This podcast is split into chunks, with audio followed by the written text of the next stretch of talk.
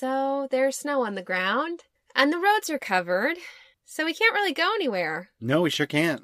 What are we gonna do? Well, stay in our pajamas, Yeah? make hot cocoa, Yeah? and talk about comics. Yes.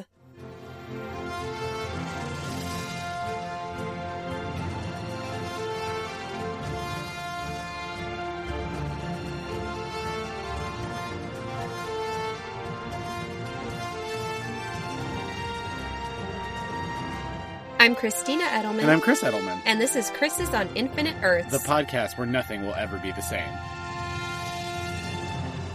Welcome to issue episode six of our Crisis on Infinite Earths coverage. Yeah, welcome to episode six, which is covering issues six of Crisis on Infinite Earths. I mean, I guess it's technically like our issue like 12 or something, or episode 12 of our total podcast. Well, yeah, but I've divided the podcast into seasons. Oh, so season This two, is season two, episode, six. okay, okay, sounds good. So, if you are not familiar with the crossover comic Crisis on Infinite Earths, I would recommend either going and picking that up or just going back and listening to episodes one through five of season two of Chris's on Infinite Earths. Yes, we are covering Crisis on Infinite Earths, and we are Chris's on Infinite Earths. Luckily, this is the only time this will ever be this confusing. Uh, so it it has been a longer break for us. We had the holidays, we had sicknesses, we had We each got sick like twice. yeah. So did our kid. So did our kid. We had some sort of unfortunate personal stuff that we will not get into on the podcast, but it suffice to say it made recording quite difficult. So thanks for being patient, and we'll we'll we promise to try and give you something worth the wait. Yeah, so we're going to talk about this issue on of Crisis on Infinite Earths, but uh, let's start with a summary. Yeah. Summary.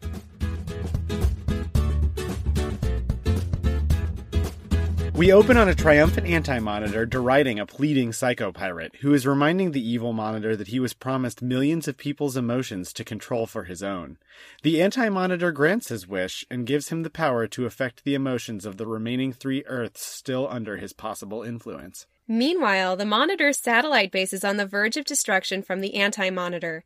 Alexander Luther attempts to use his unique matter antimatter powers to bring the remaining three Earths into the limbo upon which Earths 1 and 2 exist. However, while the heroes attempt to grapple with the impending destruction of the satellite, Harbinger knocks out Alexander and uses her prodigious power to bring the heroes to the remaining three Earths. We catch back up with the injured Wildcat who laments how useless he feels. Meanwhile, though, the woman who assisted in his last heroic act, Yolanda Montez, thinks to herself that perhaps the Wildcat can live on. Also on Earth 1, Lex Luthor is kidnapped into space by the robotic Brainiac who wants to make a deal to take over the universe. We now cut to Earth X, one of the remaining three worlds not yet consumed by antimatter. A group of heroes transported from the satellite try to calm a frenzied and scared population, but are accosted by the Freedom Fighters, the crime busting team that protects this world. The Freedom Fighters are beset by Psycho Pirate's powers as well and attack the well meaning heroes. Similar things appear to be happening on Earth 4, where the native heroes, including Blue Beetle, believe the visiting heroes are the ones destroying their world. Finally, on Earth S, the Marvel family likewise attacks the heroes sent from the Monitor satellite. Psycho Pirate is overwhelmed by the power given to him by the Anti Monitor, even as three worlds descend into emotionally driven chaos. The Harbinger enacts her final plan just at the right moment, sacrificing herself to bring the other three Earths to the same strange area as Earths 1 and 2. And while she expected her death, it appears that only her Harbinger aspect is sacrificed.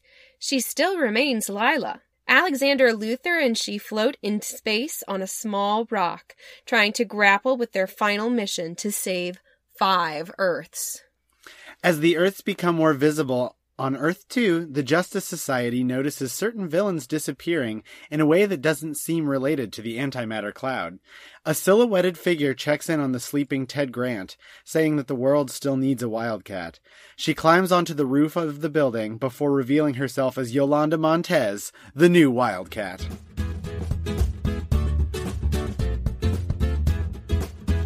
I really tried to make sort of funny stuff happen in summaries when I write them. I try to sort of make them a little light and silly. I love that you do that because when I wrote the summaries, I feel like they were boring. Well, I don't think I made this one particularly light or funny, but I feel like it is a somewhat like heavy on the drama issue. Yeah, it is. It definitely is. And there's not it, it it's not a drama that you can poke fun at too much. No, Crisis is very much like a like really heavy kind of tale. I mean, it's about the world ending. It's not like it's not like Secret Wars when it was just a bunch of heroes on this crazy made up patchwork battle world. Uh, and Secret Wars had some really outlandish stuff that I don't feel like Crisis doesn't necessarily have, like right. the Hulk holding up like a mountain range. right. Oh, that was a great episode, let me say, where I get into the details of the actual amount of weight that that was. Okay. so we start this issue with the cover, which is a real creepy close up of the Anti Monitor's face. I don't know if in this issue they actually call him the Anti Monitor, but I'm going to spoil something for everybody. That's what he's called like if you if you want to look this guy up on Wikipedia, you have to look up anti-monitor. You can't look up evil monitor. Well, Google's pretty good. You'd probably find it with evil monitor. Uh, maybe some other keywords like Crisis on Infinite Earths, because evil monitor, like monitor's a fairly common word here. You'll probably find like a meme of like a monitor that somebody really hates for their computer. Right. Oh, what a poor refresh rate. My evil monitor. My anti monitor. But yeah, the what really strikes me about this cover is his creepy teeth. Yeah, you kind of wonder almost. I get. I mean, I guess they're supposed to be teeth because it looks like teeth that are very, very straight, and the roots go all the way up really tall, and there's no gums. It's like what whales have. He has whale teeth. He's got whale teeth. So I wonder how much food he can eat because whales they eat a lot like do you think that the anti-monitor is a filter feeder? He just floats through space like letting particles what does the anti-monitor eat? Does he eat antimatter? I mean he would have i mean he's from the antimatter universe so anything he ate would be antimatter. Right. So even if he ate like a cheeseburger it would be an how antimatter you, cheeseburger. How do you gain weight? You gain anti-weight. This sounds like my kind of place So on the next page we have our, our opening splash, and the title of this issue is Three Earths, Three Deaths. Or just Three Earths Deaths.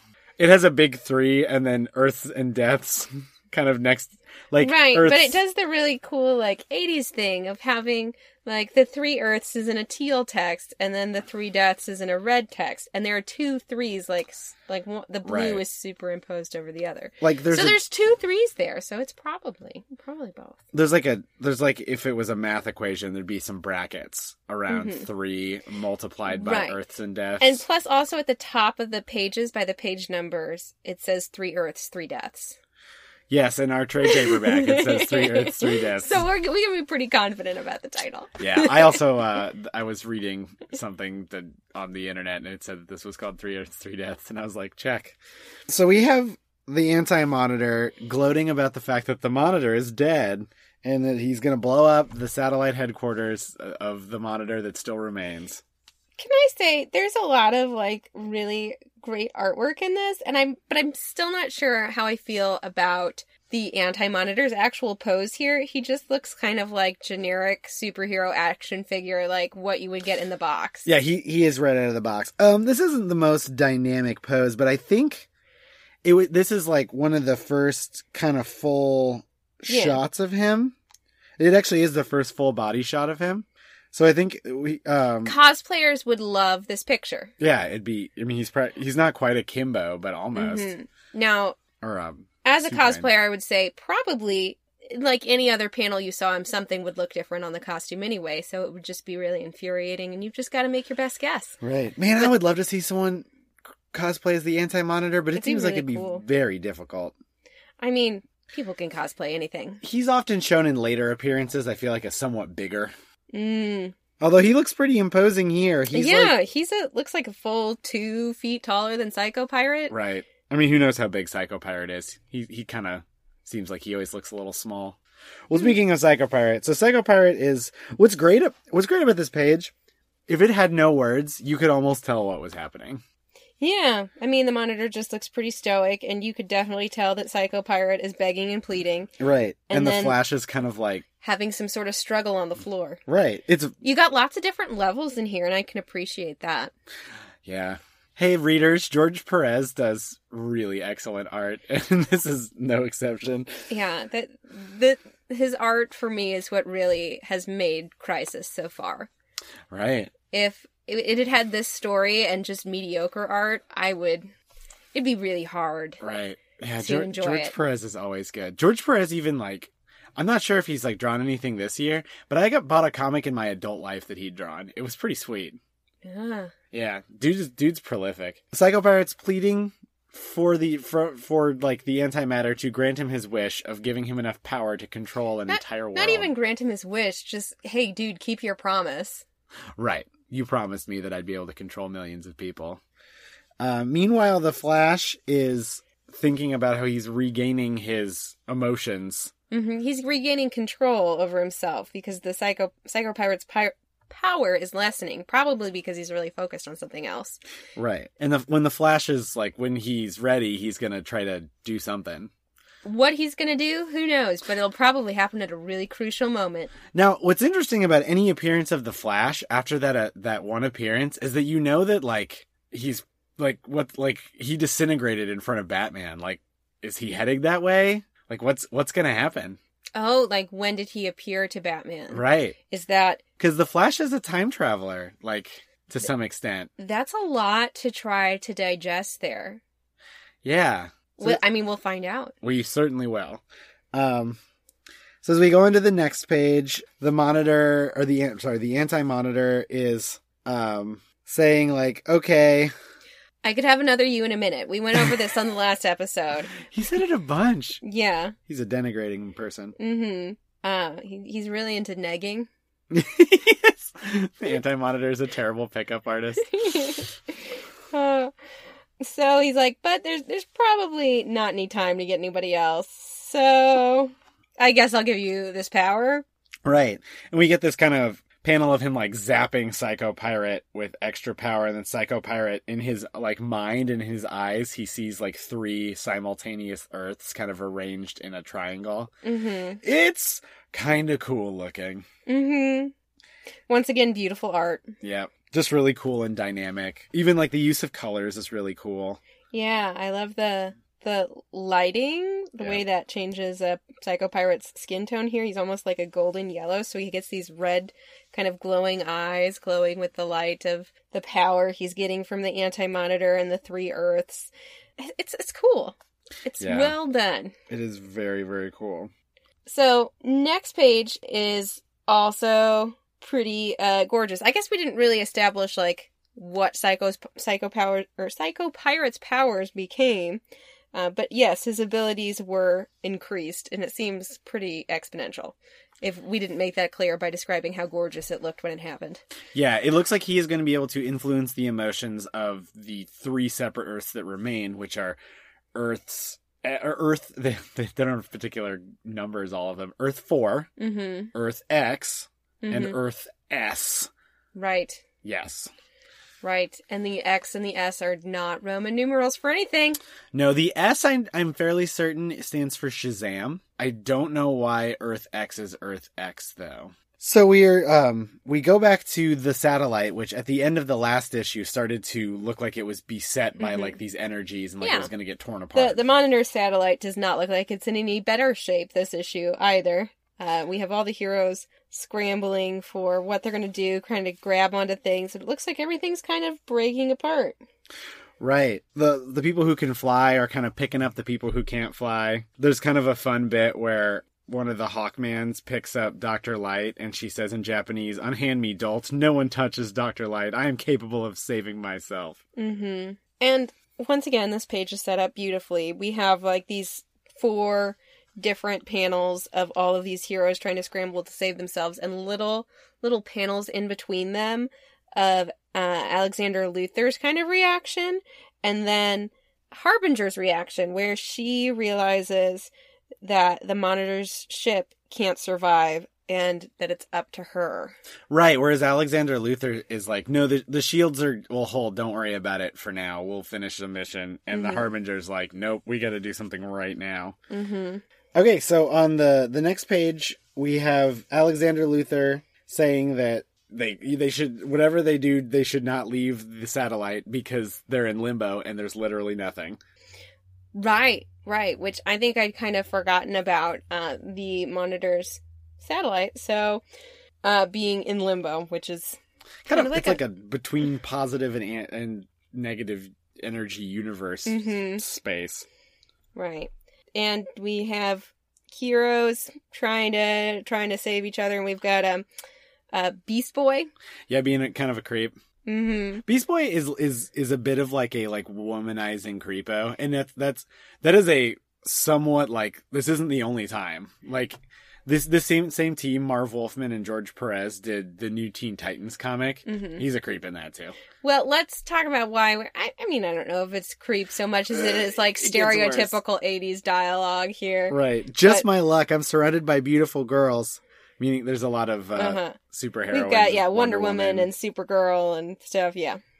And he says, "So Natch, everything's crumbling into ruin." I I feel like I'm so stupid. I didn't know that Natch was naturally. Naturally, yeah. I mean, I did before this comic, but it was like last year that I discovered this, and I feel like it was from reading old comic books. really? Yeah, I'm sorry. that's okay. Just haven't heard a lot of people say Natch. I mean, I guess maybe I'm not sorry then, because that's that's a fortunate way to have lived your life. Yep. Um, and then uh, the pariah starts to disappear again and just poofs out.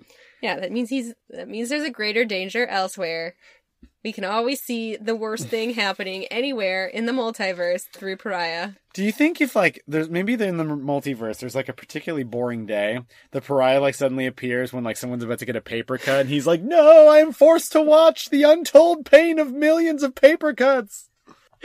Yeah, like Like no natural disasters, so it's like just really low key. I mean, there's always somebody dying. Yeah, Paper cut's never going to be the worst thing. but what if it was? Then, gosh, that'd be a lovely world, sweetheart, that your That imagination. the pariah is freaking out at, and then after the paper cut, oh dang, and he's like, "I'm drawn to greater peril." so Pariah's gone, and uh, Luther. Or, forget. I have to keep specifying Alexander Luther. Maybe we can just call him Alexander if we want to. But I Can we feel call him Al?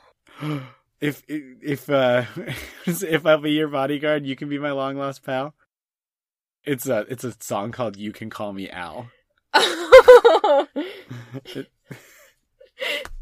didn't know that was the name of that song. If you be my bodyguard, I can be your long lost pal. Why is it called? Because he says I like I like I can call you Betty. When I call you Betty, you can call me Al. Call Oh, me yeah, Al. yeah, there it is. Yep. We can call him Al, right? yes. So, uh, Al tells Harbinger that he's like, I've got to use my energy to save us. And, uh, Harbinger's like, no, no, no, that you'll be sacrificing your life, which don't you ever just wonder in comics how they know how they're supposed to use like these untold powers, like sa- these life sacrificing powers? I mean, it's not like you can practice that. Like, you can only do it once. How Yeah. do they even know? like, Alexander how Luther has the world's crappiest power. I can only do this once. There is a recent comic called The Worst X Man, and it's about a mutant whose power is he can blow up. Well, that's it. He can't come back Ca- together. So How can- does he know that's his power? I can't. I haven't read the comic. I need to, but like the plot is. See, can- this is what I need to know. How do these like one-time use sacrifice apparently powers it goes. work? It goes into it. Um, what I love is that he says to Harbinger, "Pariah's gone," like, and then says, "Now I have no choice." Like Pariah was going to save them with his complete lack of powers. How is he like the linchpin in this plan? Like, what did he offer? My sick cape. We got capes, dude. We got so many capes. My pink hair. Lavender. La- yeah, Lavender. lavender hair. We are uh, remarkably light on lavender hair now. So now Alexander goes and sits at this like little cool machine that has a helmet in it. Yeah, like a clear space helmet hooked up to tube things. Because Right, which he's going to use to grab those uses. three planets. Yeah, he's using. That's how he's going to use the power. I don't. Apparently, he has a special helmet to use his power. Yeah, or like monitors, like this is my special power helmet. Like anybody The can monitor use it. did give him instructions about his his abilities or whatever. Right, Which, okay, I guess. right. But Harbinger decides that no, he can't sacrifice himself. He, we, they need him later. His destiny lies Mhm. elsewhere. So, So, she, she, shoots him with pink, you know, she pinks him, and then, and then he collapses. yep, she calls him Alex. And dear sweet Alex, should I live? I'll explain all the reasons why about Mhm. why he she had to do that. So maybe we can just call him Alex. I like Al. Okay. Agree to disagree. Then we get this cool panel of all of the heroes, like their or panel. It's like a 16 part panel I, yeah. of all the heroes' faces. And then Harbinger flying between the two rows of eight. Yeah. It's it's all so gorgeously done. Yeah, George Perez really knows how to like use the comic book medium Mm-hmm. to great effect. It's real cool. Yeah. This is like like he, he's like the Gordon Ramsay of like comic book artistry. He takes it. He takes a dish and he elevates it. it does. The, I feel like I, I should have shown you a George Perez comic when we, you were first started reading comics. And you're like, why can't I just read this panel by panel? Which is like that's like the way that you prefer to read a lot of comics. And Uh-huh. I'm not saying that's wrong or anything, but I wanted to be like. Sometimes it's really cool to see a full page, and you're like, Uh-huh. I have no context for that. I should have just been like, have a George Perez. Right. Yeah. This is one comic that anytime I can tell that when I'm because I still read panel by panel because I just I like it bigger. I just uh, you can see a lot more, but this is one where I consistently always zoom back out to see full full page because it's gorgeous. It's, it's very well done. Right. So she goes and flies to her body because I guess when she is Harbinger, she's outside of Lila's body. Mm-hmm. It says she flies into her mechanical womb where her earthly body awaits. Yeah. Yep. And then the monitor satellite blows up in this big, big, like half page Mhm. panel. And uh, that's the, the last we're going to see of them for a little bit. Maybe forever. They're all dead. Bye bye, all those heroes. Supergirl's dead. Wonder Yep. Woman's dead. They're all dead. Yeah, maybe dead. maybe you didn't pay attention to our summary and you think that's a possibility. Maybe that's true. So now we go back to Earth 2, which, uh, quick reminder Earth 2 is the Earth where the heroes all appeared in, like, World War II era. So by the 80s, which is when the, like, Mhm. contemporary with this comic, they're all kind of getting up there a little bit. right. And they, they call where these planets are at the Netherverse. Yes. I think I called it Limbo, and which, uh, Well, Limbo is where the Monitor satellite was, but the Earths are not in Limbo. They're in the Netherverse. We get the multiverse, the antimatter universe, and the Netherverse, and probably more verses. oh yeah, and th- there's a new crossover that we'll probably eventually cover called DC Metal, and there's a dark multiverse. Of course, there is. Right. And it's not the antimatter universe, it is a dark multiverse. Comics. DC loves to be cosmic and weird. Mhm. So we have um, Ted Ted Grant, not Ted Kord, who's Blue Beetle, Ted Grant, who is Wildcat, Mhm. Who is uh, being carried in by Adam, who is a, another member of the Justice Society. And his legs are all bandaged up because they got real wrecked when he. Okay, can I just say if his legs were wrecked and you needed to bandage them up, why are they bent like that? Like maybe they, are they just bandaged it from the bleeding? Because if his legs were like broken and stuff, Yeah, they're not splinted. They're literally just like wrapped in bandages like he's like a half mummy person. yeah, Yeah, it's a little it's goofy. not the best medical care. But I guess it's the end of the world, so you take what you can get. Yeah. And he's he's he's in kind of a bad bad mood. He's like, "Cool, what good am I now?" Yeah, probably never gonna be able to walk again or Right. anything. And then we see outside of his window a lady who, Well, we've seen this lady before. yes, yes, Yolanda. Yep, that's Yolanda. Yolanda was the one who caught the kid that he dropped That's right. when he got injured. That's right. And she's not costumed or anything. She's just in some khaki pants and a yellow button up and hanging out the window. Yeah, not wearing shoes though. She's barefoot. Yep. Yep. And she's thinking about poor Ted We've been together so much. Which that's confusing to me. I guess I don't know enough about this character. Right. Yeah, it's. Been together so much. But I never told you about my special abilities. Oh, she was apparently in Infinity Inc. Yeah, well, we have a little note down here to see Infinity Inc. for details. Yes. Um, that's fair. And she says that they could have she she wishes like that he could still be Wildcat because she would make a great member of the team. Mm-hmm. And then looks like she's like, well, it looks like Wildcat's days are over. Or maybe not. A bum bum bum bum bum. Ted's having kind of a lay down and Adam kind of leaves him in his room. Mm-hmm. Because the world's still ending. He's still got to do do something about it, right? Yeah. Poor Wildcat. He's like, world's ending, guess I'll lay here. So now we get this page that is pretty much set apart from the rest of the comic, where There's this massive tornado on Right. Earth One, and we see in the tornado Lex Luthor. Lex Luthor. This is the evil Lex Luthor. Mm-hmm. And he's just snagged by a beam from space. And we finally catch up with the, Mhm. the kind of tentacly faced robot ship that Brainiac has. This ship, It's, It's literally just- just Brainiac's face with tentacles. yeah, tentacles coming out like where a neck would be. Yeah. He's So- like a squid, like a like a He looks like it face looks like something from Pirates of the Caribbean in space. yeah, kind of does. Space pirates. Now Brainiac makes Lex Luthor a deal here, or basically, I mean, kind of like a kidnap deal. An an offer. I don't know if they make a deal. Right. And he says, I offer you a plan calculated to make us both rulers of this universe. But Lex Luthor seems a little skeptical because he's like, um, hi, I don't know you. He's like, yeah, this is weird. yep. At least I'm not on Earth where I'm, he was apparently fleeing Superman. Right. This is probably better than that for Mhm. him. And Superman 413. Yep. Yeah, there's some tie-ins to Crisis that we're not covering. It's probably fine. There were tie-ins to Secret Wars. Secret Wars. Kinda. Kind of. So now we go to Earth X, um, which is being consumed by the antimatter cloud. Yes. You know, like kind of a little bit.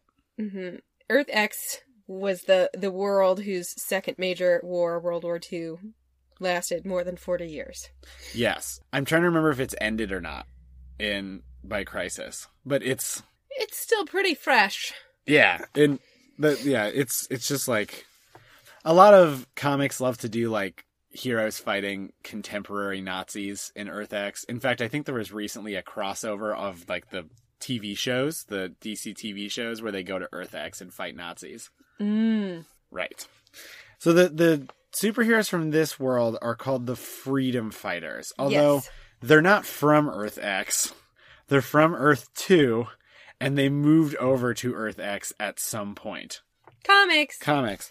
But we don't meet them right away. We No. meet a small group of heroes that has been transported from the monitor satellite. They pulled like um one of those Star Trek TNG tricks where like the ship blows up and they're like, "Did we get their transport signature?" And then they appear on the transport pad and they're like, "Whew!" Yep. Kind of yep. like that. Yeah. They're all transported onto a building. Mm-hmm.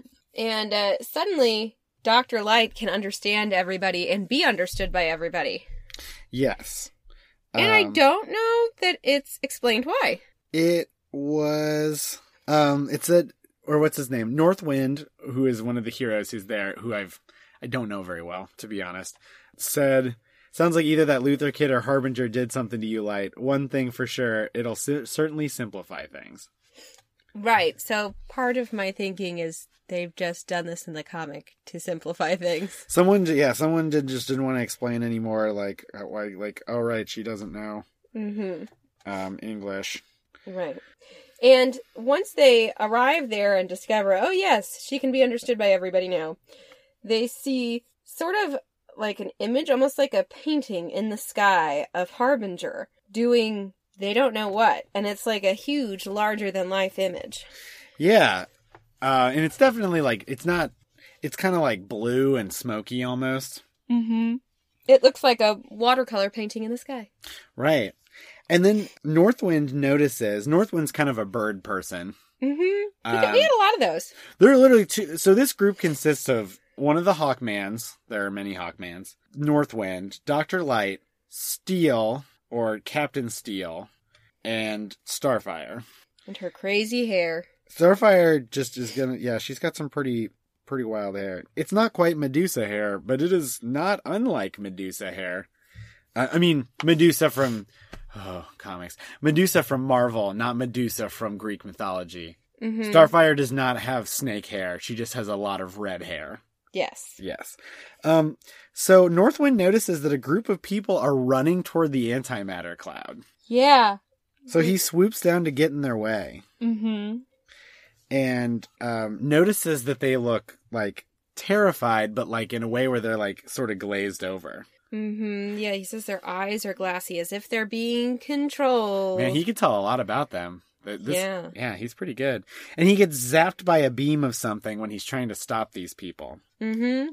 One of the freedom fighters. Yeah, Ray. So now we are introduced to the Freedom Fighters, um, who is led. They're led by a guy named Uncle Sam, who's just Uncle Sam, Yep. and he is he's just kind of like a tough guy. He was literally made in a time where everybody was mar- making patriotic superheroes, and they were like, "Why not make Uncle Sam?" I'm sure everybody high fived, and they that was good. Mm-hmm. And he's still around. Uh, yeah. At least I don't know if not, I don't know if they're currently making a comic with the Freedom Fighters, but on and off, yeah. Oh, you know, it's never really like dawned on me that we're reading. This comic's 30 years old, more than 30 years old. Yeah, it just never really dawned on me just how old this comic is. I'm like, oh, it's from the 80s. This it's fairly recent. Yeah. Like, yeah, if somebody was in this comic, of course, yeah, they're still around. No. It's- We're getting old. We're from the 80s. we we originated in the 80s. So, yeah, we have yeah, the freedom fighters that have fired on the superheroes, and his angry mob of people is just bludgeoning Northwind. Hawkman's freaking out because his son Norda is being being bludgeoned. And can I just say, for a dad, he's in real great shape. Every superhero dad's in phenomenal shape. I mean, they just they look like they could be the same age, father and son there. Mhm. And Hawk Hawkman is taken taken out kind of by Black Condor. Yeah. He uh says, He just like wallops him. Yeah, villain, you and your friends are the cause of this insanity. You're destroying our pa- planet. We'll kill you. I swear we'll kill you. You can tell that their emotions are being affected, huh? I wonder who's doing that. Yeah. Oh, so he's a little bit of a backtrack. He calls him his son. I don't think it's necessarily his. I don't think Northwind is necessarily his biological son. But it's Hawkman, and Hawkman's complicated, and maybe we don't necessarily dwell on that. Uh, readers, if you'd love to send in any sort of correction on that, you go for it. I mean, I could edit it out too. Oh yeah, but it isn't his. It, he like mistook him for his father because it was like a bird. He's a half bird person, so it was like a bird bonding sort of thing. Oh, so like he like imprinted on a different on a different dad. yeah, Okay, like birds do. like birds. I don't even think birds do that. really. Um, man, I, the panel where Black Condor like wallops him is so good though. So on the next page, Black Condor is blasted back by Starfire, who shoots him with a little beam that goes scree. I like that scree too. It kind of Yeah, because it's part of the blast. It's not just off to the side. It's very cool. Um, and Doctor Light tries to stop the crowd with a big old light wall. Which she's somewhat successful in doing until Ray stops her. Right. Ray Ray also has some kind of light beam powers. Uh huh. So then Hawkman catches her out of the air. And Hawkman's like, something is wrong. Like, I know these people. This isn't them. Right. And that's uh, like cuz um this Hawkman's from Earth 2 as well. Right. hmm And he's like, they must be control being controlled. And Doctor Light's by con- like controlled by who? And then Well- we see. Well, that's a terrible question, right? Like we know who. well, does she know? Like the bad guy. that, that I guess maybe it's possible like there's a third entity who's here who's controlling them for different nefarious stuff. It's just funny. Well, I mean, maybe it's coming from this anti-monitor guy, but he we had they don't know that he has those powers, so it's uh, he's doing it through somebody. That's true. And that somebody is of course Psycho Pirate. We get a two-page panel where it's apparent. Basically, Psycho Pirate's like, this is like too much. He's like ODing on this level of control. Right, like, like. Psycho Pirate has, you know, he he thought that 72 ounce steak challenge would be a really good idea, but he's on like ounce 50 and he's going, "Oh man, I still have 22 more ounces." God, that sounds terrible. That's a big steak. I think I could maybe eat like four ounces of a steak. Oh. I've eaten like a 16 ounce steak before. I mean, I was younger. I think I could consistently do 12. I just, you know, You've eaten like a half pound burger, that's 8 ounces. oh, is it really? Yeah. I don't know. Just steak, like when it's maybe in something, Mm-hmm. but just like giving me like a slab like a meat. T-bone or just like a big steak. I'm like, no, no. That's fair. That's totally fair.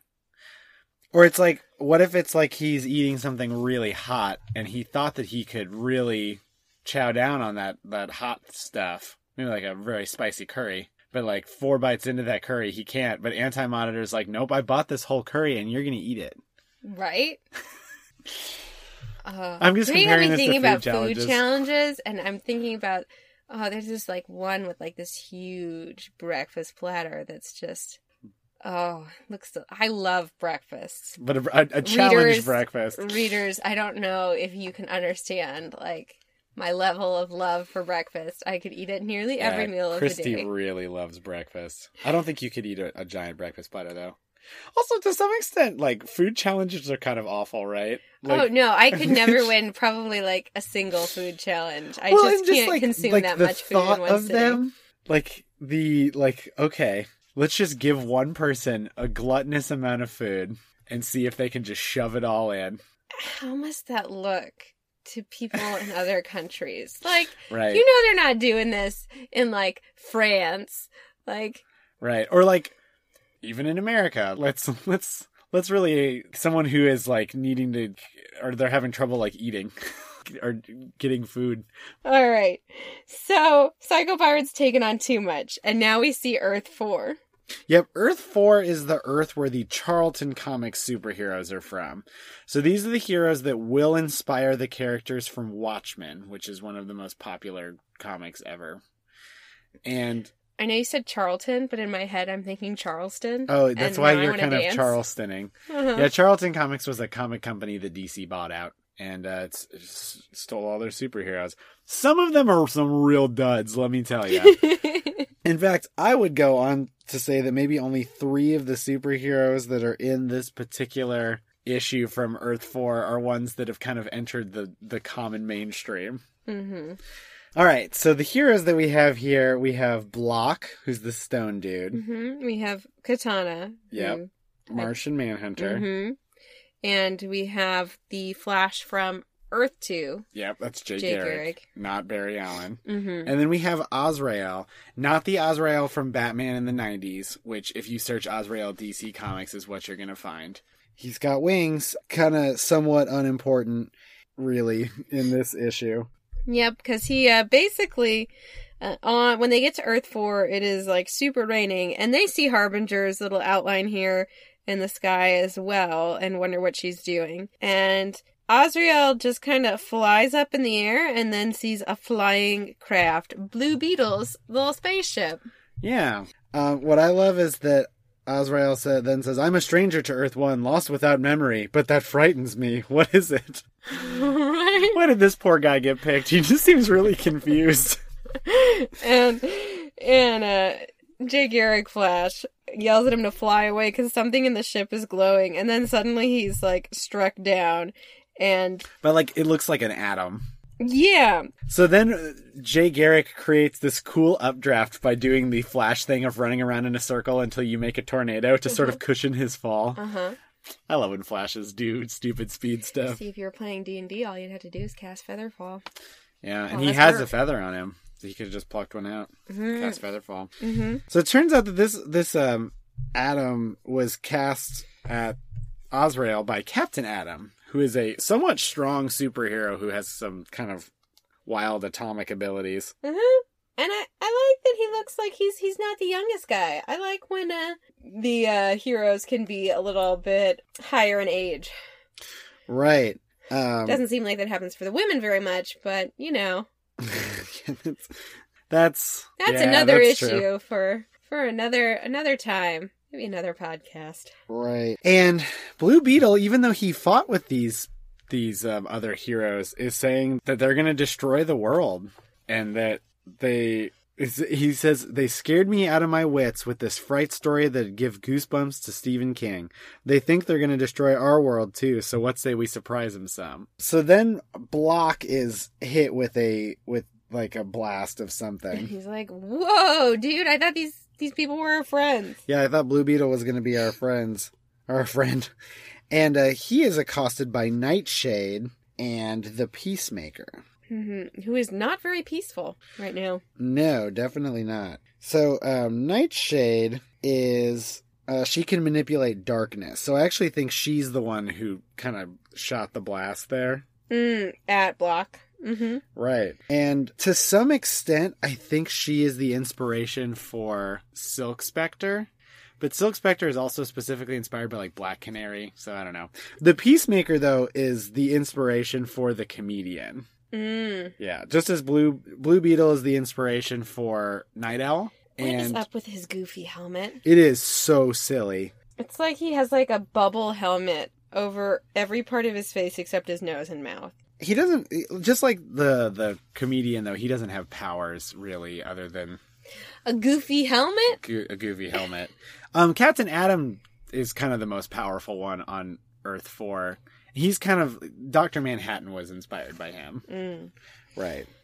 So Peacemaker's like, well, we maybe we don't have to destroy them, but oh, hold on, one of them's got a sword. Like she just, they're like blasting them, and she's like, wait, wait, wait, a sword. Whoa! Yeah, and Katana's basically like, "Hey, you're gonna have to hear us out here. Your world's doomed otherwise." And then she is attacked by someone called the Judo Master. Yeah, in the shadows behind her, we have we have a voice saying, "Where am I? This isn't the Orient."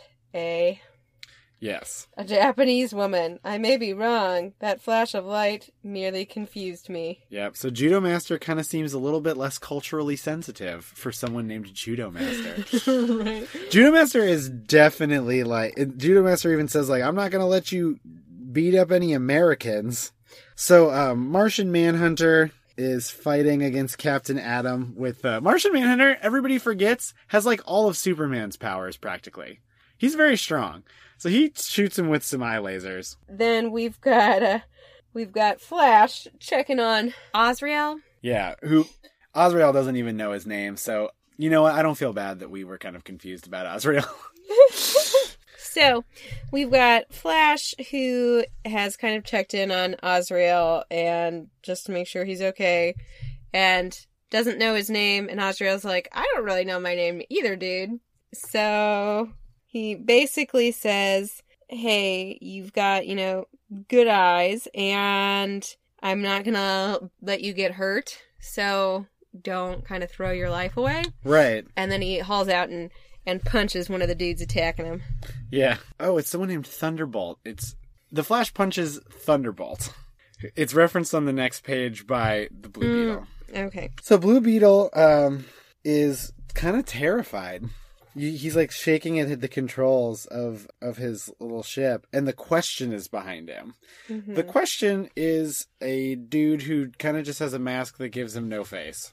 Right. We And- we saw him in an earlier issue. Oh, okay. The question's kind of a detective type. He he's what you like Rorschach is based off of the question. Yeah.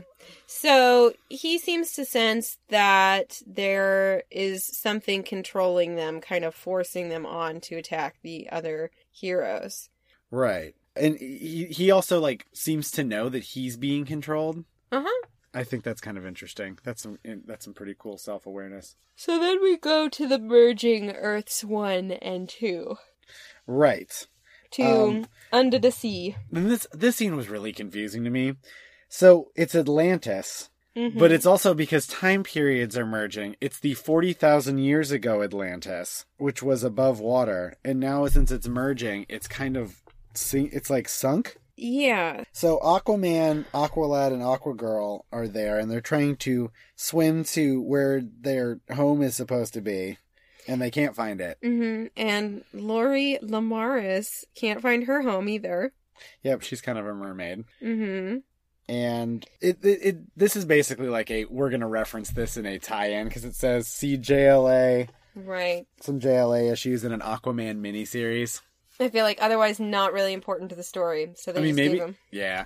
It appears It may come back later, but right. Some a couple other underwater cities have been shifted to a future Earth as well. So as Aquaman swims away to try to find his wife, hmm we see Ocean Master and Black Manta. yep, who are looking on and noticing that he's quite troubled, but then. Dolphin, who Dolphin is another Aquaman character who she was given aquatic powers by an alien race when she fell off a cruise ship when she was a kid. Standard comic book fare. Yep, the villains disappear, and she is wondering what the heck's going on there. Um, which that's more of that's going to happen later. hmm She's like, well, I should probably tell Aquaman, but I also feel really scared and very alone. Yeah. All right, to Earth S, where uh, we have a dynamic panel of Changeling, um, or Beast Boy, um, Mhm. getting like launched through a wall. hmm He's like, watch out, beautiful. I can't stop. Uh, right. That and that that beautiful is Black Canary. Yeah, interesting costuming here as opposed to what I think of currently for Black Canary. which is like the fishnets. Mm-hmm. Yeah, she's got a it's a full, very covering suit that's mostly blue with some black uh, paneling on it.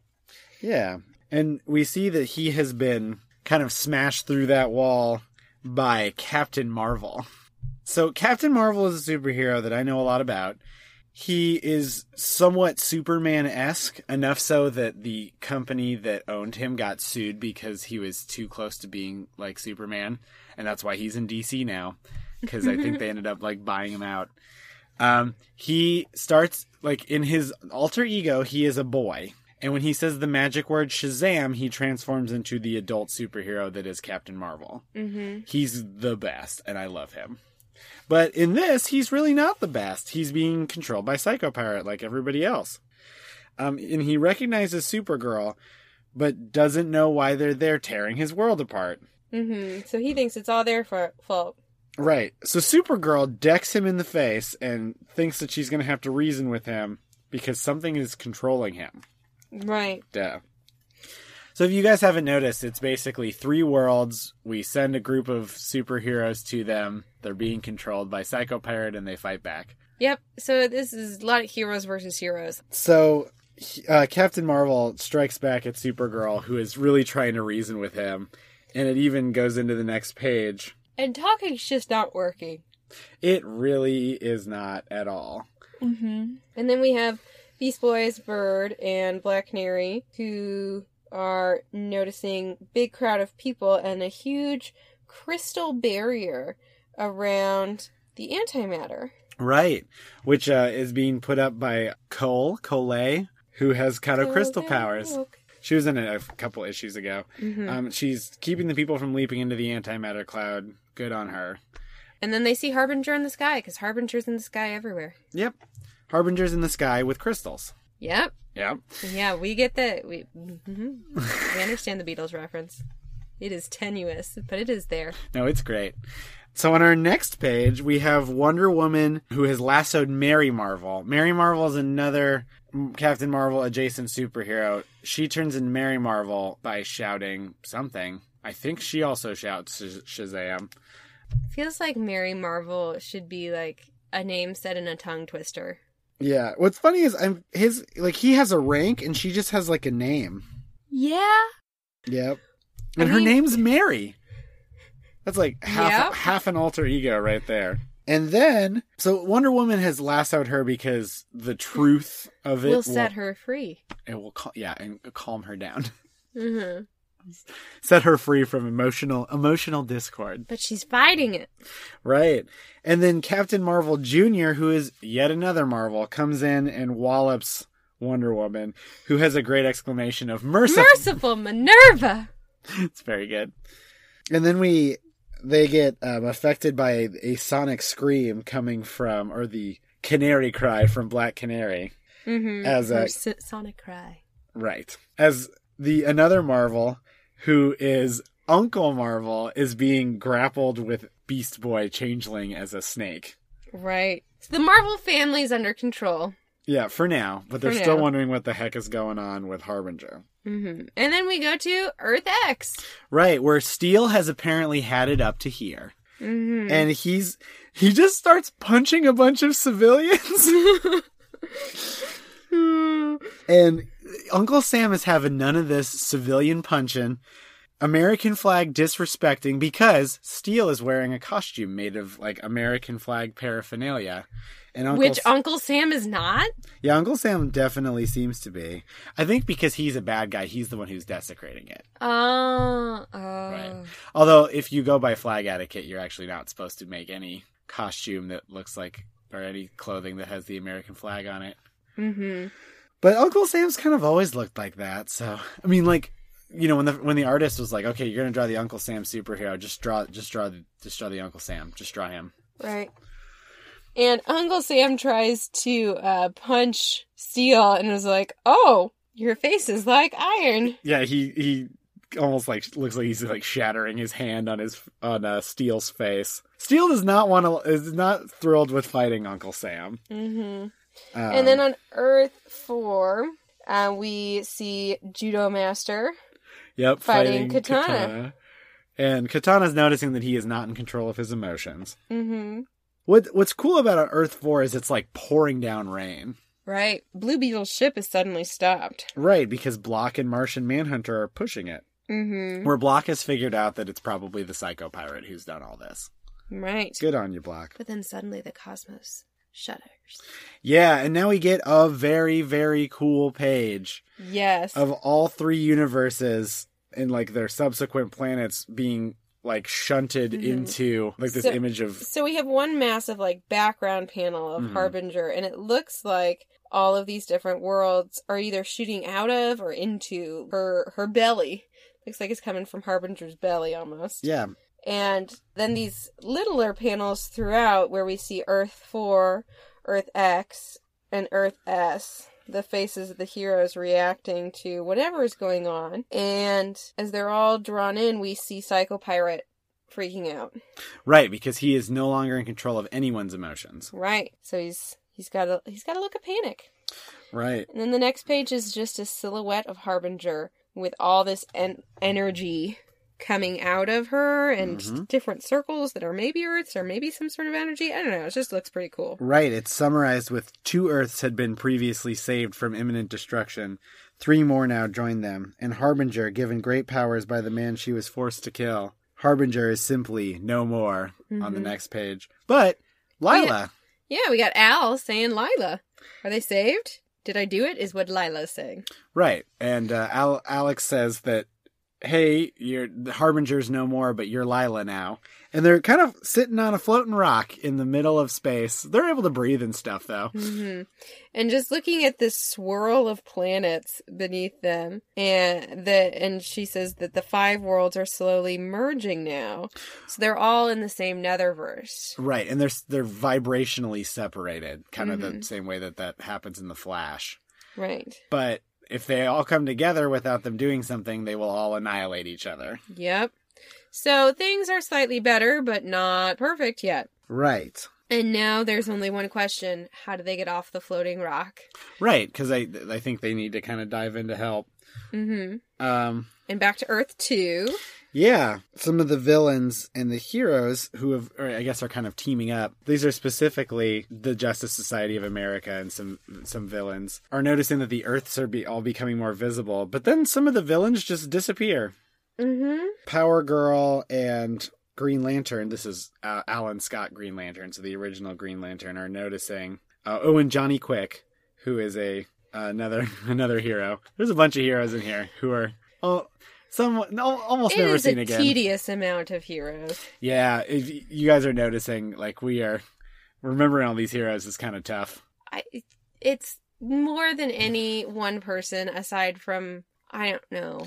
This is can't- like seriously made for like hardcore DC fans at the Right. time. I feel like, Right. but they the the heroes are kind of confused as to why the villains are disappearing because it doesn't seem antimatter related. They just Mhm. seem like they're disappearing. And back to Ted Grant. Yep, who's having a snooze, and a silhouetted woman With some whiskers. with some whiskers kind of monologuing to him about how she feels sorry for him with the his feeling of helplessness and his legs being shattered.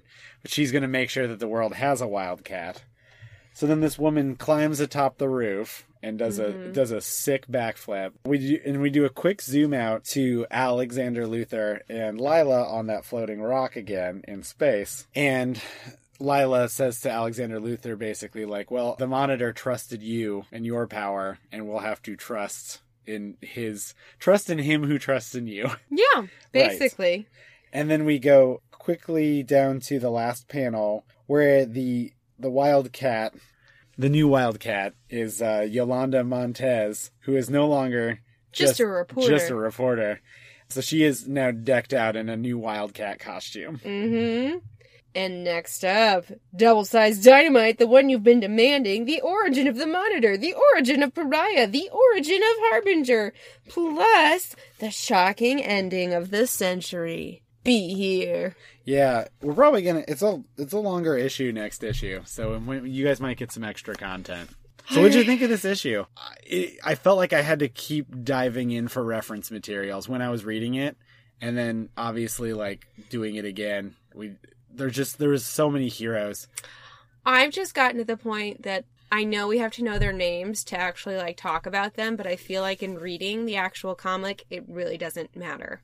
Yeah, I mean, I learned all of the names of those World War II heroes, like the guy in the haunted tank.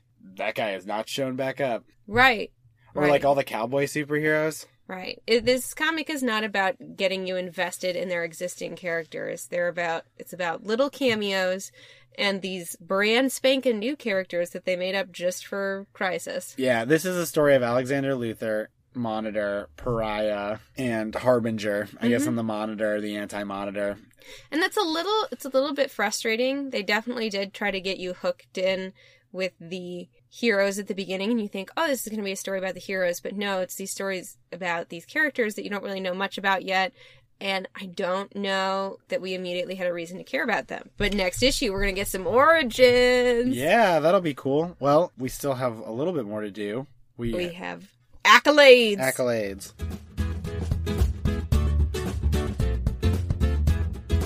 All right, Christy, what is your best line? My best line is when Uncle Sam is talking to uh, Ray and he says, We got us a menace to fight. And if we've got to tear apart those costumed outworlders to do it, then by golly, we will. I just love the by golly. Yeah, that's pretty good. I, I kind of love Uncle Sam as a character. He shows up in a few other crossovers, and he is it's quite excellent. He's real silly. Who's Uh, your best line? My best line is from Changeling, who, after he gets clobbered in his elephant form through a wall, says, Anyone catch the license plate on that fist that just hit me?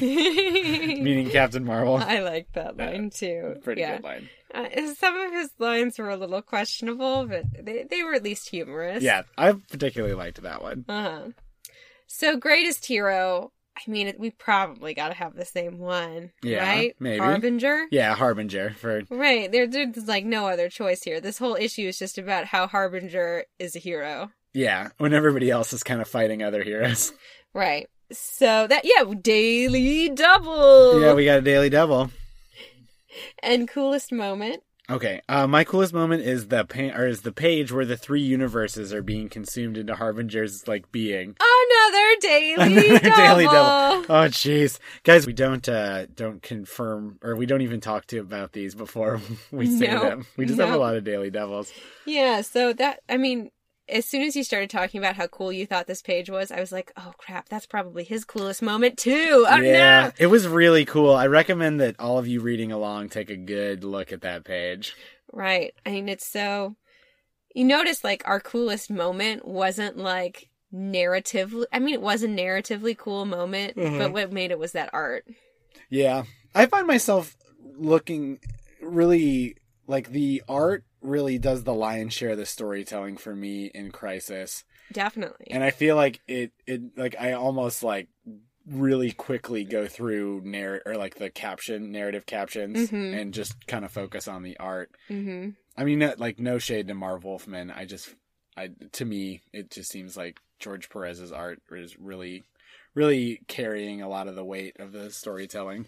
Mm-hmm. So the Crusher Creel Award for silly villainy, mine had to go to Brainiac. Yeah, mine did too. Literally, like the only villainy moment in this issue. Aside from like the Anti-Monitor, who is not at all silly, and Psycho No. Pirate, who just kind of seemed like, just a little sad. yeah, he was just a little sad. Yeah, so Brainiac just kid, kind of kidnapping Luther and being like, "Whoa, whoa, whoa, I know the universe is going to end, but I got, I, I got to deal." Right.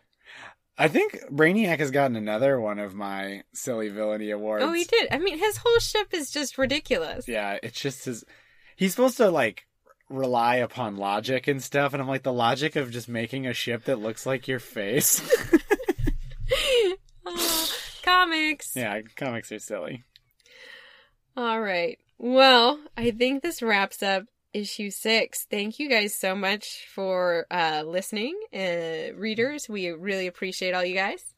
Yeah, um, if you want to talk with us, you can follow us on Twitter on at Crisis Pod, Facebook on at Crisis Pod as well. You can email us at Crisis on Infinite Earths at gmail.com. We appreciate any sort of correspondence, and we also appreciate those five star reviews on iTunes, Stitcher, or wherever you listen to podcasts.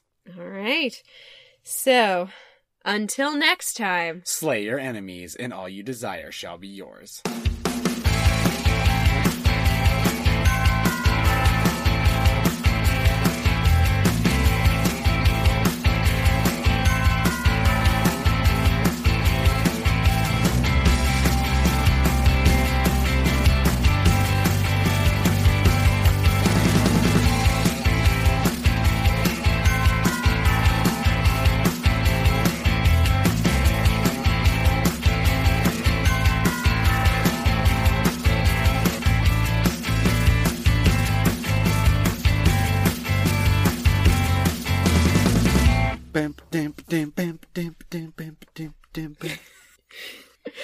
Episode might need bloopers. so, You always start with a sigh and it cracks me up. to bring the remaining three Earths into the limbo that Earths 1 and 2 exist on. Oh, I can't end in a preposition like that. Okay, And let's. with a preposition is is not as taboo as it once was. I don't like it. Okay. Sometimes it happens, Mhm. but it doesn't have to happen here, and I can stop it. okay. All right. So uh, Al and Harbinger are just. Uh, or Al's like, You're really gonna call him out. I'm gonna call him out. Calling him Alexander Luther. That's like somebody just talking about me and saying Christina Edelman. And when I call you at school, I say, "Can I have Christina Edelman's room?" Well, yes, Yeah. they probably would know even if you just said Christina Yeah. I need or a. Mrs. Edelman. I what's like the shortest one I can do? That's like Al. I don't know. You you can't do Mrs. E because there's there's There's a couple lot of those. those. A lot of those in life. Um. All right. wow, what a weird digression. Uh, so Al uh, decides that he's gonna. Can I just say that? Maybe it wouldn't would go much faster if I just Yep. said Alexander Luther. Then we go to Earth X or S. S. Earth S X S. They're so- so close. I I knew it was S. That's what I thought was about to come out of my mouth.